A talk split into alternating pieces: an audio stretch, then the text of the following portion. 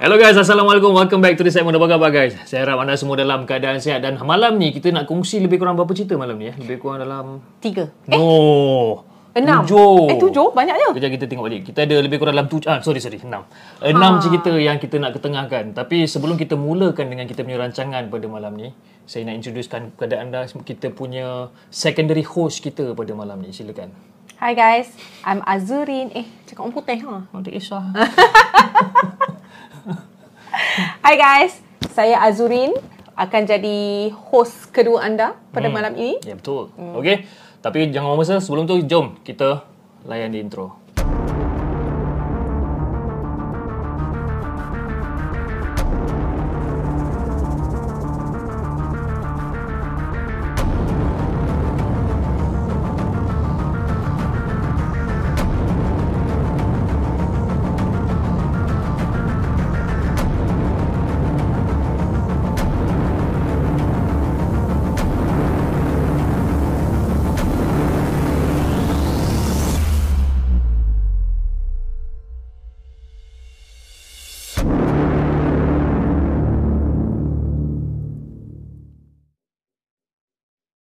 Okey guys, macam kita cakapkan tadi, malam ni kita ada lebih kurang dalam enam cerita yang kita nak ketengahkan.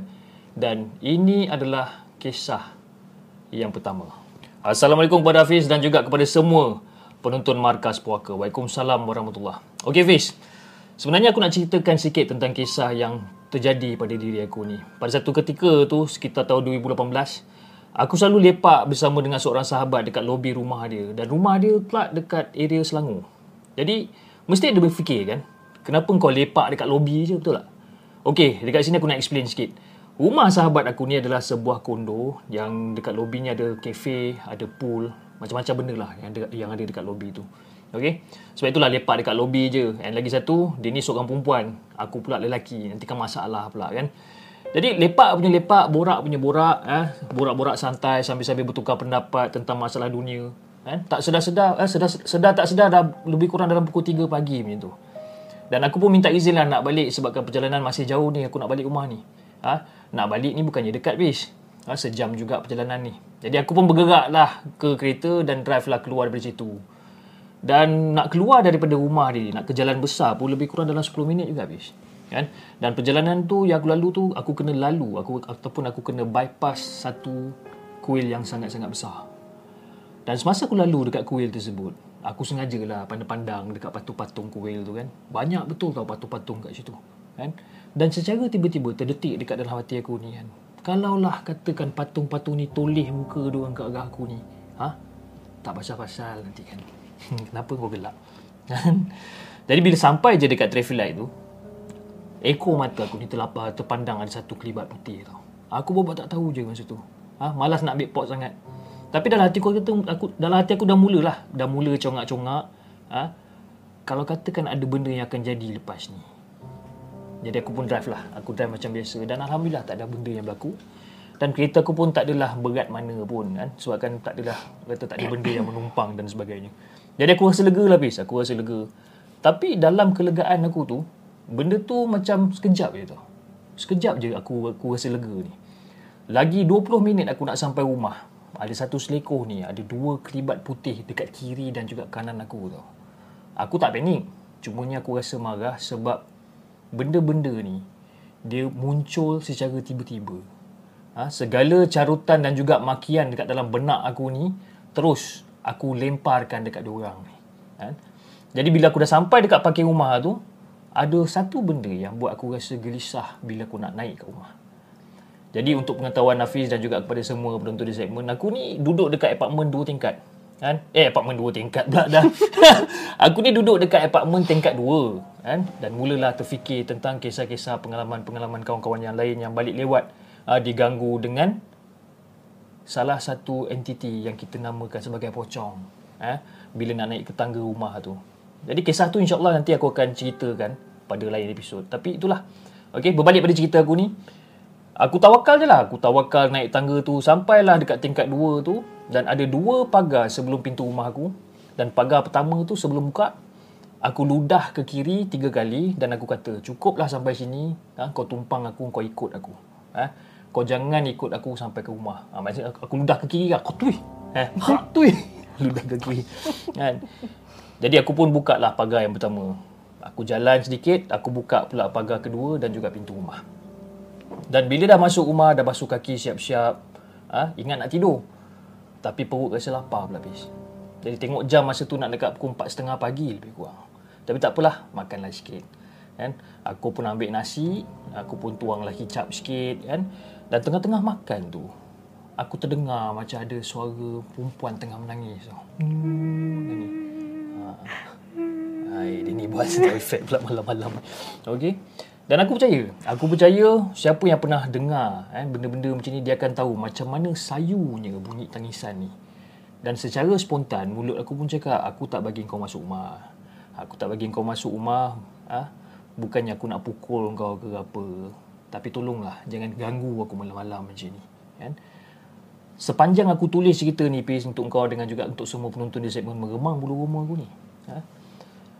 Jadi macam itulah sedikit sebanyak perkongsian aku dan minta maaf lah kalau katakan lama aku tak berkarya macam ni. Caca merba jadi dia. InsyaAllah jika post ni diluluskan, ada lagi cerpen-cerpen pendek kisah kehidupan aku ha, yang tak seberapa ni. Jadi itulah. Pak Abu ada halkum. Aku sudahi dengan ucapan Assalamualaikum. Waalaikumsalam. Terima kasih kepada Neo. Eh, Leo. Eh, Leo dengan kisah dia yang pertama tentang kelibat putih ikut balik apartment. Okay, ha. nak tanya part yang ludah tu.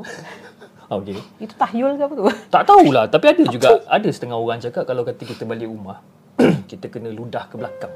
Oh, yang tu tak baca sampai tu betul macam pff, ludah Baca ke belakang. apa? Tak tahu baca apa lah. Ah. Dia macam baca doa ke apa, not so sure. Tapi kena ludah ke belakang. Oh, yang I tahu kalau macam kita pergi mana-mana, suruh balik, kita duduk kat luar sekejap. Ah, duduk kat Kan? luar, duduk kat Ah. luar. Jangan tunggu masuk jangan kan. masuk Ah. terus. Ni kena ludah kat belakang. Yang Kena, ludah tu, tak tu ya. kena pula kat belakang tiba-tiba anak-anak pula lambat nak masuk rumah. Ludah. ludah kat muka dia pula. Aduh, eh, satu hal pula. Okey. Ah, pandailah dia ni. Itu adalah kisah yang pertama guys. Okey, kisah yang kedua. Kan? Dah, seram, dah seram-seram, dia bagi pula pantun kelakar kat ujung tu. Kisah kedua ni pendek. Pak Abu ada hakum. Yelah mestilah Pak Abu ada hukum. Kalau dia kata Zainab ada hukum, ada Hanam. Aku ada satu cerita yang baru sangat terjadi pada aku. Aku tinggal di sebuah rumah teres dan kawasan kejiran, kejiranan yang aku duduk ni adalah sangat erat. Okay. Tapi sejak akhir-akhir ni kawasan ni mula tak aman. Uh, ramai orang uh, selalu nampak kelibat pocong lah. Ada yang cakap pocong ni belaan orang lah. Okay. Um, so basically kawasan tu dah tak berapa nak senang lah. Aku ni kadang uh, rajin bangun dalam pukul 3 ke pukul 4 pagi macam tu. Bila aku nak ke dapur, aku dengar uh, bunyi plastik bergerak. Saja je pandang kat tingkat dapur yang tertutup tu. Tiba-tiba nampak ada benda putih melintas. Risau. Benda tu berhenti sekejap kat tingkap. Lepas tu, aku rasa seram lah. Ni seram weh. Aku lari ke ruang tamu and tidur kat sofa je lah malam tu. Takut sampai uh, takut sampai nak pulas tombol pintu bilik pun dah tak larat sebab kecup perut nampak benda tu dekat tingkap tiba-tiba. Sampai sekarang, pocong tu terus ganggu orang. Dia suka usik-usik orang. Kadang tu dia steady je lepak atas bumbung. Duduk kat atas pokok kelapa. And duduk kat atas pasu bunga orang. Okay, ada malam ni, aku keluar rumah nak ambil uh, nak ambil angin lah kononnya. Okay, sam, uh, sempatlah aku rakam satu sosok yang dikatakan tu. Korang boleh tengok eh uh, gambar yang uh, aku sertakan ni. Uh, tapi tu bukan edit edit tau. Gambar ni betul-betul real. Aku yang ambil sendiri. Hmm, dia bagi gambar eh. Lain macam gambar ni. Okey guys. Mana, mana? Tak I, ini gambar yang kita akan naikkan sebentar ni nanti. Gambar pocong tu kan. Mana gambar dia? eh? Kat mana? Oh. Okey, so inilah gambar dia guys. Eh, gambar yang disertakan oleh siapa nama pe- pen- penulis ni? Hmm, tak Sana. ada. Sana, oh, Sana, Sana. tu nama orang. Ha, ha. Ya ke di sana di sini? Sana. Sana. Pocong ganggu Penduduk penduduk, taman. taman. Ha. Dia percaya benda-benda ni? Hmm. Benda-benda macam ni sebenarnya selagi kita tak nampak minta simpang, selagi kita tak selagi kita tak nampak kalau boleh kita boleh uh, alihkan benda tu dari pandangan kita tapi bila kita dah nampak kepercayaan tu akan ada lah. Hmm. Uh, tapi alhamdulillah sehingga ke hari ni tak pernah ada apa-apa lagi. So far tak ada. Tak ada. Okey. Belakang kita ni tingkap. Janganlah. Okey, kita teruskan dengan kisah ketiga. Okey, kisah yang ketiga ni guys. Tak lain tak bukan kisah yang dihantarkan oleh Mayang Sari. Ha, mesti korang suka kan? Assalamualaikum dan salam sejahtera kepada Hafiz dan juga kepada semua penonton Markas Puaka. Waalaikumsalam warahmatullahi Okey Fiz, kali ni bukanlah kongsi tentang pengalaman berubat. Tapi sekadar nak berkongsi macam mana kita nak tahu yang kita ni dihantar ataupun terkena sihir santau. Ha, kau. Dan antara tanda-tanda yang anda telah terkena ataupun dihantar sihir santau ni, okay, dia ada bagi beberapa poin dekat sini. Poin yang pertama, tekak korang ni akan rasa sakit macam ada habuk yang melekat dekat kerongkong. Kan? Minum air banyak macam mana sekalipun, tetap akan terasa habuk-habuk kecil tu berada dekat kerongkong. Dan lama kelamaan, habuk tu akan terasa tajam sampaikan nak makan pun tak boleh, nak minum pun tak boleh. Sebabkan rasa sakit, rasa pedih, Ha? Batuk kecil-kecil ni pun kadang-kadang dia akan datang dan lama kelamaan batuk tersebut akan menjadi lebih lama, lebih teruk. Ha? Makin lama makin teruk. So, itu adalah tanda yang pertama. Guys. Yang kedua pula, bahagian tengah dada ni, dia akan terasa macam pedih, dia akan terasa panas. Kan? Jadi, dia dia membuatkan kita punya nafas ni rasa pendek dan juga rasa sakit di bahagian bahu, belikat sebab tu kita nak tarik nafas. Ha. Itu tanda yang kedua. Tanda yang ketiga pula. Nafas ni dah mula berbau macam darah guys. Bau hanyi nafas dia ni. Kan? Walaupun tak ada sebarang pendarahan keluar daripada nafas ni, eh, daripada daripada mulut ni, tapi dia still bau hanyi. Kan? Walaupun kita tutup mulut, nafas melalui hidung pun dia rasa macam ada bau hanyi. Hmm. Dia bukan bau busuk tak busuk gigi tau. Lain eh. Okey. Jadi itu adalah benda yang sangat penting lah untuk kita perhatikan. Kalau katakanlah eh, benda pertama, kedua dan yang ketiga ni berlaku kepada diri kita ha, tanpa ada tanda yang keempat itu bermakna anda bukan disihir ataupun terkena sihir.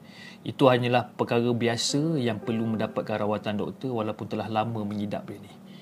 Tapi kalau ada yang keempat ni okay, ada yang poin yang keempat ni segeralah bertemu dengan perawat-perawat yang kita kenal dan berusahalah untuk kita cari penawar dia ni. Jadi apakah tanda yang keempat ni guys? Jadi selepas tanda-tanda pertama, kedua dan ketiga tu ada tak lama kemudian anda masih rasa macam macam orang kata ambil tak peduli ha? dah mula dan dan dan kita dah mula untuk nampak binatang berbisa macam ular hitam ha, kala jengking, lipan bara ha, yang warna hitam, laba-laba besar yang berbisa cuba masuk ke dalam rongga tubuh badan kita ni nampak dengan mata kepala sendiri dan bukan mimpi. Basically kita boleh nampak dengan nyata lah benda tu kan. Jadi kalau katakan benda ni bermimpi, benda tu macam mainan tidur je. Tapi kalau katakanlah nampak benda ni dengan jelas dengan mata kepala kita sendiri, itu bermaksud makhluk tu cuba ataupun muncul untuk cuba untuk memasuki tubuh badan kita ni. Itu bermakna sihir tu sedang memburu kita. Jadi orang dekat sekeliling kita pun tak terbuka hijab dia. Kan? Diorang tak akan nampak benda-benda yang kita nampak ni.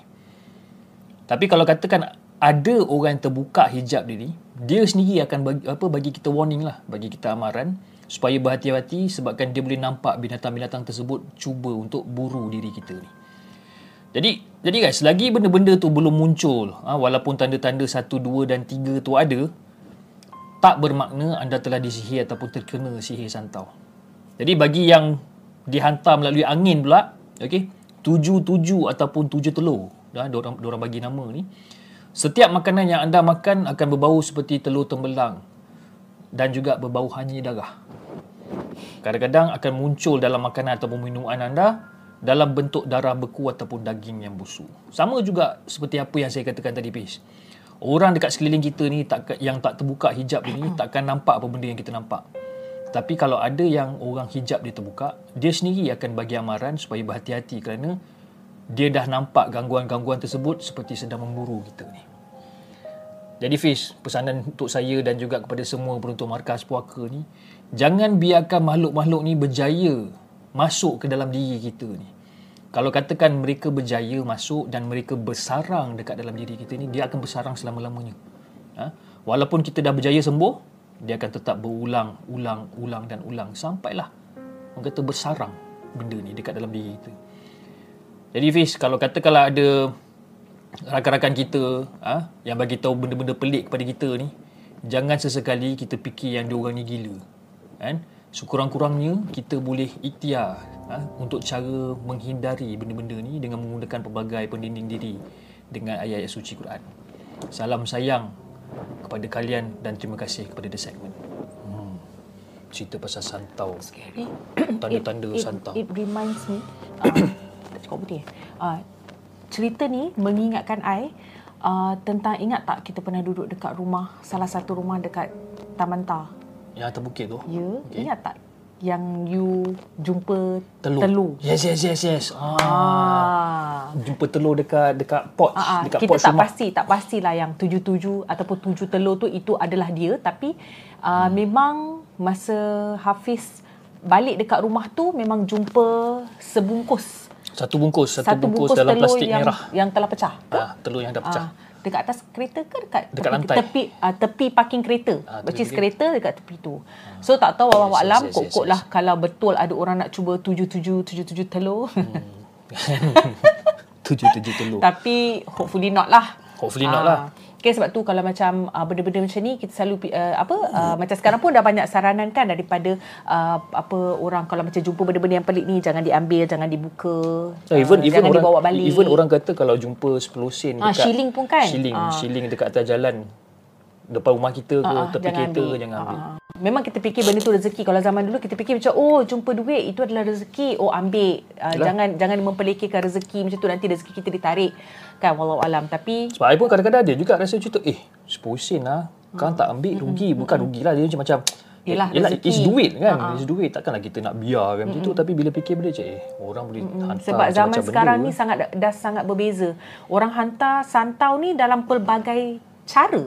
Hmm. Ah, pelbagai cara. Benda yang kita tak terfikir pun dia boleh hantarkan kan. Kan. Ah, so itulah Agak kena hati-hati. Tapi guys. itu pun kita kena pesan eh, dekat budak-budak. As in our kids lah. Ya, Kan? uh, especially budak-budak kena pesan dekat diorang apa-apa jumpa bukan barang barang pula. Bukan barang kita jangan ambil. Hmm. Uh, bahaya. Sebab uh, sekarang ni pun uh, manusia semuanya uh, mentally ill. Macam pelik-pelik dia orang. Ah, pelik-pelik. Ha. I think kita kena I mean you guys you guys kena basically inform pada korang punya anak-anak juga mm. yang mana yang pergi sekolah especially yang sekolah rendah yang sekolah menengah ni mungkin orang boleh fikir mm. especially yang budak sekolah rendah standard 1 standard 2 standard 3 ni pesan kat orang lah pesan kat orang if let's say orang jumpa anything tak kisahlah jumpa barang jumpa duit Especially duit lah dengan barang-barang comel-comel Ah, ni kan. Basically jangan ambil lah. Just let it be. Kita kena ajar, kita kena educate benda-benda ni. Okay. Jom kita bacakan kisah kita yang seterusnya. Kisah yang keempat. Ah, baca kisah keempat. Ah, ni panjang, padan muka. Untuk kisah yang keempat ni uh, dihantar oleh RCH. Hmm. Okay. Uh, okay. Okay. Assalamualaikum dan salam sejahtera. Cip dan para sahabat Markas Puaka. Hari ini baru berkesempatan untuk berkongsi secebis cerita yang anak saya alami. Cerita itu ringkas sahaja dan seram. Ringkas ni panjang dan seram yang agak suam-suam kuku katanya. Okey, saya mulakannya. Okey, jam sudah menunjukkan ke angka 1.05 pagi. Perjalanan kami dari Bukit Antarabangsa menuju ke Subang telah memakan masa hampir 2 jam. Okey, sejam kami berpusing-pusing dan berpatah balik di lebuh raya Gombak akibat dari tersalah memasuki laluan. Ah, ni mesti ikut waste ni salah masuk jalan. Selalu macam tu lah. Perasaan menyesal mula timbul, timbul tiba, uh, perasaan menyesal mula timbul bila mengingatkan perancangan asal yang kami buat bertukar dari uh, rangka asal. Sepatutnya perjalanan kami dari Kelantan seharusnya terus ke Subang. Memandangkan saya dan suami telah lama tidak menjejakkan kaki ke Kuala Lumpur namun dengan keyakinan yang hanya berpandukan Waze, kan betul? ha, kan, Semata-mata rupanya menyukarkan lagi perjalanan kami. Waze ni kadang-kadang buat hal lah dia. Eh. Selalu macam tu. Okay, so pada pukul 11.30 malam ke pagi? Malam lah. eh? Pada pukul 11.30 malam, kami baru bergegas untuk berangkat ke Subang. Dugaan kami pasti tidak sukar untuk mencari uh, arah ke sana, uh, ke arah ke sana bila mengetahui laluan trafik pada waktu itu sudah berkurangan. Kami silap. So rupanya dia lebih menyukarkan lagi perjalanan kami pada waktu itu. Perkara yang menyukarkan kami sebenarnya adalah uh, persimpangan yang bercabang. Beberapa kali kami tersalah memilih laluan itu Sudahlah kami tidak tahu ke mana hala arah tempat uh, yang nak dituju tu. Banyak pula cabang ni nak kena pilih kan. Bagaikan orang buta lah yang merangkak-rangkak mencari laluan. Membuatkan kami seolah-olah hanya mampu, uh, hanya memandu tanpa arah.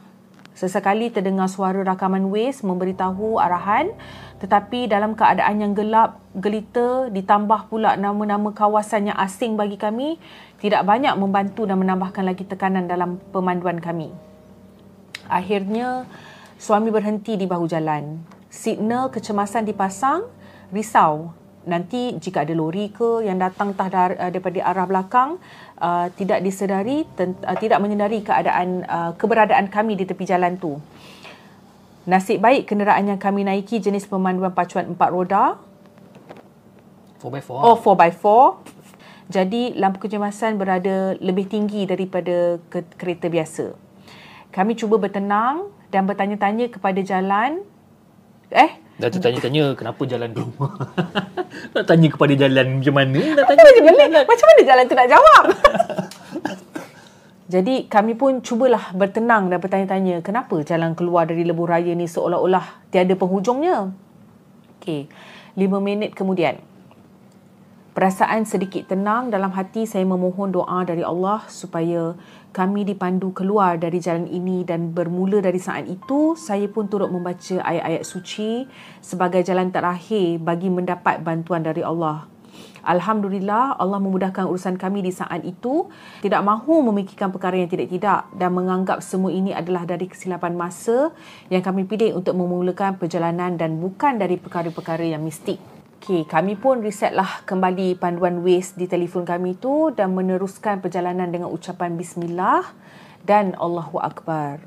Sehinggalah akhirnya kami berjaya keluar dari laluan lebuh raya itu, kami pun menghela nafas lega Ingatkan perjalanan telah uh, ingatkan perjalanan telah bertemu penyudah tetapi sekali lagi kami diuji ketika memasuki susur masuk ke Shah Alam kami sesat lagi stres kembali menguasai diri. Okey sedikit pertengkaran antara saya dan suami juga mula tercetus. Okay, silakan hmm. suami isteri uh, yang suami yang mininya tak pandai baca map yang lakinya uh, ikut otak sendiri konsepnya pergaduhan berlaku. Sudahlah esok pagi-pagi lagi kami harus berangkat ke nilai untuk urusan lapor diri anak saya sempena majlis convocationnya. Tetapi sehingga ke saat ini kami masih lagi berlega-lega tanpa bertemu titik berhenti. Tujuan kami ke Subang malam itu uh, ialah untuk menumpang tidur di rumah adik laki suami memandangkan Subang ke nilai hanyalah memakan masa selama sejam sahaja untuk sampai. Dalam kepekatan malam di pinggir lembu raya, kami tekad untuk meneruskan perjalanan sehingga sampai ke Subang biarpun masih belum pasti bila nak sampai tu. Okay? Jam sudah hampir pukul 2 pagi. Dengan badan yang letih dan mata yang mengantuk, kami gagahkan juga mencari jejak laluan ke destinasi. Sehinggalah sampai di kawasan yang agak tidak jauh dari kediaman mereka jika merujuk kepada jarak yang dipaparkan di dalam Waze. Dengan segera suami menelpon adiknya. Terdengar arahan dari adiknya supaya kami menunggu di situ dan dia akan datang menjemput kami. Bila mendengar arahan dari adik ipar itu, kami semua menarik nafas lega. Ketegangan yang tadi kami alami telah pun rasa kendur. telah rasa kendur? Telah kendur. Macam nak tukar ayat tu? Ketegang, ketegangan yang kami yang tadi kami alami telah berasa lega. Lega, relax. Okay. 10 minit kemudian, adik ipar saya sampai dengan sebuah motosikal. Dia mengajak kami untuk mengisi perut terlebih dahulu sebelum pulang. Tapi kami menolak dengan badan yang badan dan mata yang dah terlalu letih membantutkan selera kami pada waktu itu. Kami cadangkan untuk terus ke rumahnya. Kami mengikuti dari belakang. Nasib baik juga hari ini dia bercuti dengan sanggup datang menjemput kami. Jika dibiarkan, kami meneruskan uh, pencarian lokasi rumahnya kerana jalan ke rumahnya masih lagi jauh dan harus memasuki tapak pembinaan kondominium yang sedang dibangunkan dan jalannya agak gelap tanpa lampu jalan. Oh ni mesti dekat uh, apa ni dekat ruangan uh, Subang Airport tu banyak construction kan dengan banyak kondo hmm. kat situ that kind of Hmm, area. Maybe, maybe, maybe. Okay. Ketika kami memasuki tapak pembinaan kondominium, anak perempuan saya yang berada di belakang tempat uh, di belakang tempat duduk tiba-tiba mencengkam bahu saya dengan kuat. Terkejut saya dibuatnya. Saya pandang ke belakang, anak perempuan saya berada di tengah-tengah antara kursi pemandu dan penumpang, matanya liar memandang ke hadapan. Saya pegang tangannya dan berbisik supaya jangan lalai, supaya membaca ayat-ayat Al-Quran Namun saya melihat mata anak saya itu masih lagi memandang ke hadapan dan cengkamannya semakin kuat. Saya juga seperti terpaku ketika itu namun masih lagi waras. Beberapa minit kemudian, saya pun tepuk tangannya berkali-kali dan berbisik dengan suara yang agak keras supaya tidak terlalu melayani perasaan yang dia rasa saat itu sambil mengarahkan sekali lagi untuk membaca ayat-ayat suci. Kali ini dia seolah-olah tersedar dari lamunan. Terlihat matanya berkaca dengan air muka yang sedang dalam ketakutan sambil memandang saya dengan muka yang pucat lesi. Saya mengisytiharkan supaya jangan melayani, melayani perasaan takut itu.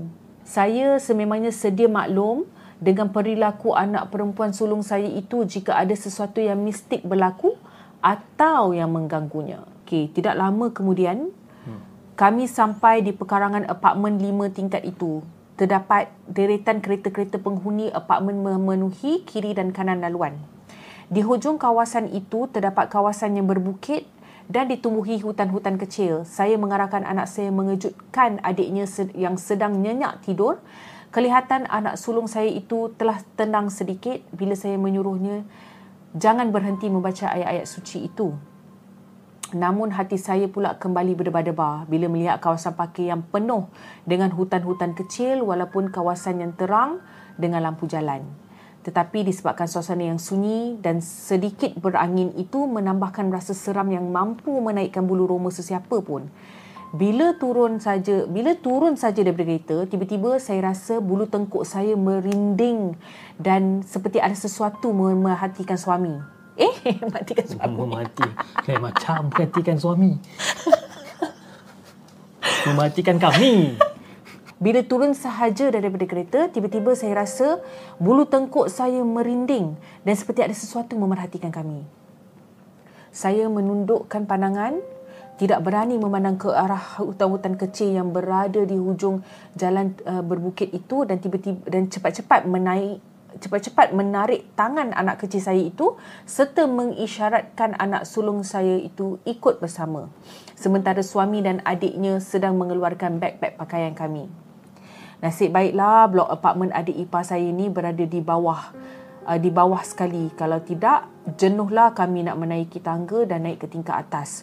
Kerana apartmen lima tingkat tu tidak menyediakan kemudahan fasiliti asas lift untuk penghuninya apa yang lebih penting bagi kami lagi ianya juga berada tidak berapa jauh dari tempat parkir kereta kami. Saya berdiri di muka pintu rumah sementara menunggu adik ipar dan suami kembali. Perasaan diperhatikan masih lagi terasa seolah-olah ada yang mengikori kami dari tadi. Tiba-tiba, anak sulung saya itu mencuit lengan saya dan mula bercerita. Umi, Umi, macam tu kot. Umi, Umi, nak tahu tak apa yang kakak nampak tadi?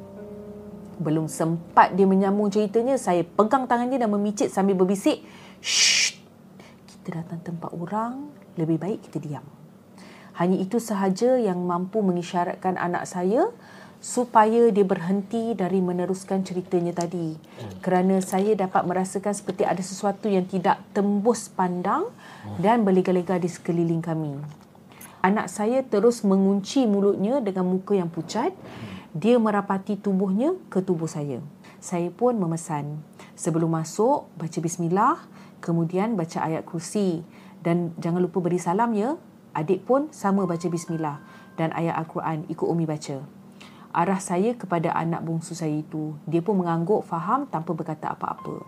Setelah kami masuk ke dalam rumah, barulah anak perempuan saya memulakan cerita. Menurutnya, ketika kami memasuki selekor pertama tapak pembinaan itu dari suluhan lampu kereta kami, dia ternampak susuk tubuh seorang lelaki yang memakai, memakai t-shirt hitam, berkola dan berseluar jeans lusuh. Kepalanya siap bertopi keledar. Tapi kenapa lelaki itu hanya berdiri mem- mematung sahaja tanpa meminta bantuan kami? Belum habis dia berfikir, kereta kami pun memasuki selekoh yang kedua. Apa yang mengejutkan, kelihatan lelaki yang sama berdiri di selekoh dua itu hmm. menyirap darah dia ketika memandang uh, uh, kali kedua. Which is lebih jelas, seolah-olah lelaki itu berada dalam uh, berada betul-betul di hadapan dia. Kalau tadi dia hanya nampak sepasang t-shirt hitam berkola dan seluar jeans lusuh, tapi kali ini dia nampak jelas bentuk tubuh lelaki itu cuma mukanya kurang jelas. Di badan lelaki itu penuh dengan kekotoran dan uh, cari uh, carikan di seluarnya seolah-olah lelaki itu baru saja mengalami kemalangan manakala topi yang dipakai lelaki itu sengit sebelah. Topi helmet tu? Ha, topi oh. keledar. Topi dia tak tulis ha. tu ah okey. Topi keledar yang dipakainya tu sengit sebelah. Okey, tubuhnya kaku, Perasaan takut menguasai diri hampir menitiskan air mata kerana ketakutan walaupun wajah lelaki itu tidak jelas kelihatan tetapi dia tahu yang lelaki itu sedang memandangnya. Dia seperti terperangkap di dalam dimensi yang lain. Entah beberapa minit dia berhadapan dengan susuk lelaki misteri itu. Jika mengikut logik akal, belok selekoh tidaklah memakan beberapa uh, minit. Paling lama pun hanya makan saat je. Pada malam itu kami tidur tanpa gangguan sehinggalah saya bangun untuk solat subuh. Ketika mengambil wuduk, saya terdengar seperti ada orang berlega-lega di sebalik dinding tandas ni. Degupan. Derapan. Derapan kasar kakinya menggambarkan tapak kaki seorang lelaki yang memakai kasut getah. Bunyi itu betul-betul di sebelah luar bilik air ini. Saya tidak mempedulikan bunyi itu mungkin jiran sebelah sudah bangun dan hendak ke tempat kerja. Jadi, siapa yang muna mandi pada subuh tadi? Tapak kaki berjalan seolah-olah kawasan itu lapang seperti tiada apa-apa di situ. Setapak demi setapak, derap kaki jelas dan nyata. Saya yakin dan saya tidak salah dengar. Hmm. Ini membuatkan saya terfikir sejenak, adakah perkara ini saling berkaitan dengan lelaki yang anak saya nampak itu? adakah jemaah itu yang memerhatikan kami uh, semalam dan adakah bunyi tapak kaki semalam itu juga datangnya dari sosok yang sama adakah makhluk itu mengekori kami sehingga ke depan rumah tetapi hanya mampu berlega-lega di luar rumah setelah kami kami anak beranak membacakan ayat kursi sebelum masuk ke rumah so itulah yang membuatkan saya terfikir soalan-soalan yang bermain di fikiran. Saya terus masuk dan batalkan hasrat untuk terus meninjau di kawasan sekitarnya lagi. Perkara ini saya diamkan saja jika diceritakan takut nanti lain pula penerimaan orang terhadap perkara ini. Jika wujud makhluk halus pada subuh itu, maka itu salah satu pengalaman buat saya. Jika tidak, ianya boleh dijadikan sebagai pedoman untuk saya lebih berhati-hati dan menghormati menghormati jika datang ke tempat orang. Sekian. Hmm, panjang cerita. Ya, sampai hilang. Hilang saya di alam itu. Berkicap nak baca. Okeylah, cerita dia jika jika disamarikan hmm. uh, dia dia daripada Kelantan datang ke Subang untuk singgah di rumah uh, adik ipar dia hmm. uh, untuk tidur sebab anak dia ada convocation di uh, hari yang seterusnya tu hmm. dan dia menerima uh, menerima gangguan. Okey, menerima gangguan. Tapi yang kena gangguan tu anak dia kan? Bukan dia tak? Eh tapi dia pun dia, dia, dia, dia, dia bangun subuh dan yeah. dia mendengar suara tapak kaki di luar toilet tu. Mm-hmm. Uh, dan dia mengecam suara tapak kaki tu seperti tapak kaki seorang lelaki. Mm-hmm. Uh, dan dia mengenguis kaki macam orang tu sedang memadamkan rokok di di lantai. Yes. Macam tu lah. Uh, so dia anggap itu sebagai gangguan di subuh hari tapi kalau tidak dan uh, bukanlah mungkin hanya uh, bayangan dia saja. Hmm. Tapi masa yang anak dia kena ganggu tu pun masa dekat selekor pertama dia nampak kan ya, mamat tu nampak. dengan helmet hmm. dengan baju hitam hmm. berkollar hmm. seluar susu dan selekor yang kedua pun nampak juga. Ya.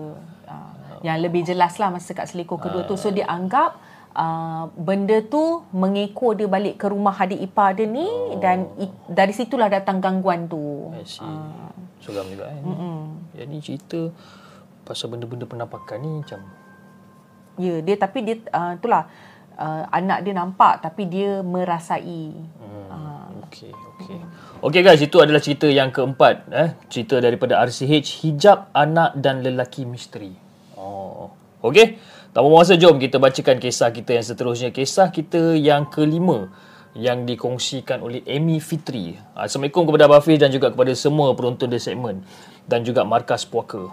Nama aku Amy Fitri, aku berasal daripada Kuala Kerai tapi aku sekarang uh, menetap dekat rumah sewa di Tumpat Kelantan. Dan kisah ini berlaku semasa aku berada dekat kampung. Jadi Pis, diringkaskan cerita, adik aku ni ada bela banyak tau. Banyak kucing dan pada malam tu kita orang sekeluarga alamak bateri mampus. Nah.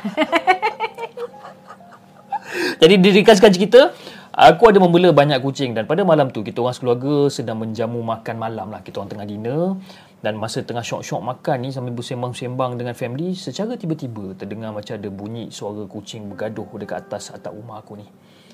Jadi aku dengan adik aku ni memang minat sangat lah dengan kucing sampaikan pada malam tu kita orang ni rela rela memanjat atap rumah dengan dengan tangga sebabkan kita orang nak ambil kucing tu kan jadi masa adik aku tengah panjat dan dan dan nak ambil kucing tersebut secara tiba-tiba dia melompat daripada atap rumah sampaikan dia terjatuh. Okey, terjatuh dan muncullah tak ada apa-apa yang berlaku pada adik aku pada ketika itu lapis kan. Tapi masa dia jatuh ni keadaan dia memang sangat-sangat menggigil, kan? menggigil ketakutan pada waktu tu. Jadi aku pun tanya dekat adik aku ni, eh, "Bro, kau ni kenapa kan? Ha, apa jatuh menggigil sampai macam ni sekali?" Dan pada masa yang sama Fish, dia suruh aku pergi panjat pula. Kata bang kau pergi panjat pula bang. Kau pergi tengok sendiri dia kata kan. Untuk ambil kucing tu lah dia cakap. Jadi aku pun panjat lah. Jadi masa aku tengah panjat nak sampai dekat atap rumah ni. Secara tiba-tiba aku ternampak macam ada muka hitam sebungkus kain putih. Eh? Muka hitam dekat dalam sebungkus kain putih dalam keadaan yang sama-sama. Ha. Tak lain tak bukan pocong. Ha? Pocong pada malam tu bis. Eh? Jadi pada malam tu memang kecoh lah kita orang sekeluarga kat rumah ni berada dalam keadaan ketakutan lah kita orang ni. Jadi Fiz itu je lah cerita yang aku nak ceritakan dan aku mohon maaf kalau katakan ada salah ejaan. Yalah first time aku hantar cerita macam ni. Jadi insyaAllah kalau ada kesempatan aku share lagi satu lagi cerita yang berlaku dalam kehidupan aku. Sekian terima kasih. Assalamualaikum. Ha. Hmm. Ni dia panjat, bumbung. Adik dia nampak jatuh. Adik dia ni pun kurang ajar juga. Suruh abang dia pula pergi panjat. Kan panjat-panjat ada muka. Hmm. Scary eh. Scary. Kalau malam-malam, ah, you jangan suruh panjat mana-mana pun. Ah, tak, tak panjat. Tapi kadang-kadang terfikir juga kan, kalau macam lah. Bumbung. Kita eh. punya bumbung kan macam asbestos uh-huh. kan, kan dia, kita boleh buka untuk pasang lampu. Uh-huh. Bilik yes. tak ada lah kan kat luar. Ruangan tu. Buka, ha. dia pasang lampu kan. Buka je. Ish. Bongok lah ini. Nasib dia tak ada repair apa-apa. Boleh lah. You, you selamat. Nasib baik eh. Okay. Sebelum kita tamatkan kita punya siaran pada malam ni, kita ada lagi satu cerita untuk kita kongsikan bersama. Tapi saya ingin mengucapkan ribuan terima kasih kepada semua yang masih lagi setia menonton rancangan Markas Puaka pada malam ni di kedua-dua platform yang kita ada di TikTok dan juga di saluran merah. Dan juga terima kasih kepada anda yang dah menyumbang melalui super sticker, super chat dan juga TikTok gift pada malam ni. Dan ini adalah format yang terbaru. Eh, format yang terbaru pada hari ini which is kita uh, more pada cerita seram. Okay, selalunya saya akan buat show seorang-seorang. Tapi once in a while saya akan ajak dia ya, untuk kita bersembang ber, ber, bertukar-tukar cerita dalam format yang sebegini. Jadi mungkin kita perlukan feedback daripada anda semua sama ada anda okey ke tak dengan format yang sedemikian rupa dan kalau katakan anda okey dan mungkin kita akan teruskan lah. Hmm. Kalau kata tak okey, kita akan teruskan juga. kan uh, sebab sebab uh, kalau korang tak okey pun uh, I hanyalah host paksaan so nak tak nak saya masih berada di sini uh, akan dipaksa untuk selama-lamanya. because once in a while saya rasa macam nak buat buat perubahan lah dekat dekat the segment because we have been running the segment dah dah 3 tahun lebih dengan format yang sama, you know, tapi sekarang kita dah masukkan mana suka podcast, kita dah masukkan apa markas puaka on the go before this kan. So At some certain time kita akan masukkan segmen-segmen yang berbeza sedikit format daripada kebiasaan dia kan. Tapi you okay ke? Hmm. Uh, I okay lah once in a while sebab I bukan orang yang du- boleh duduk depan kamera untuk bercerita ataupun di record uh, not tak natural lah tak natural uh. Uh, tapi uh, I cuba demi suamiku yeah. okay uh, but then uh, kalau korang suka Uh, terima kasih yang mana yang tak suka bolehlah bagi tahu apa yang boleh diimprove. Yes, uh, yes. So I akan cuba untuk improve myself to make sure pe- jalan penceritaan tu adalah uh, sempurna bagi telinga-telinga anda. Ah, okay, so make sure you guys tinggalkan feedback, tinggalkan komen. It doesn't matter lah komen yang macam mana, komen yang membina. Uh, obviously kalau komen-komen yang kecam-kecam ni, kita orang memang tak akan ambil pot lah. Tapi of course, yang mana yang ada apa buat komen-komen yang membina, kat mana yang kita boleh improve. Because bagi saya kan, uh, the segment ni dia tak perfect tau. Uh, at some certain time memang kita akan perlukan feedback daripada orang ramai untuk kita improve uh, improve kita punya performance, improve kita punya quality of the shows dan sebagainya. Jadi korang punya feedback tu sangat-sangat apa sangat-sangat diperlukan lah kan sangat-sangat diperlukan dan kita uh, hargai korang punya feedback okey alright cerita yang keenam Okay. cerita yang keenam pada malam ni silakan Okey. Cerita yang keenam akan disampaikan oleh hos paksaan anda. Okey, cerita ni di uh, dihantar oleh Puan Lin yang bertajuk Kampung dalam Hutan ataupun Hantu Air. oh, hantu air Oh jarang eh kita dengar pasal hantu air.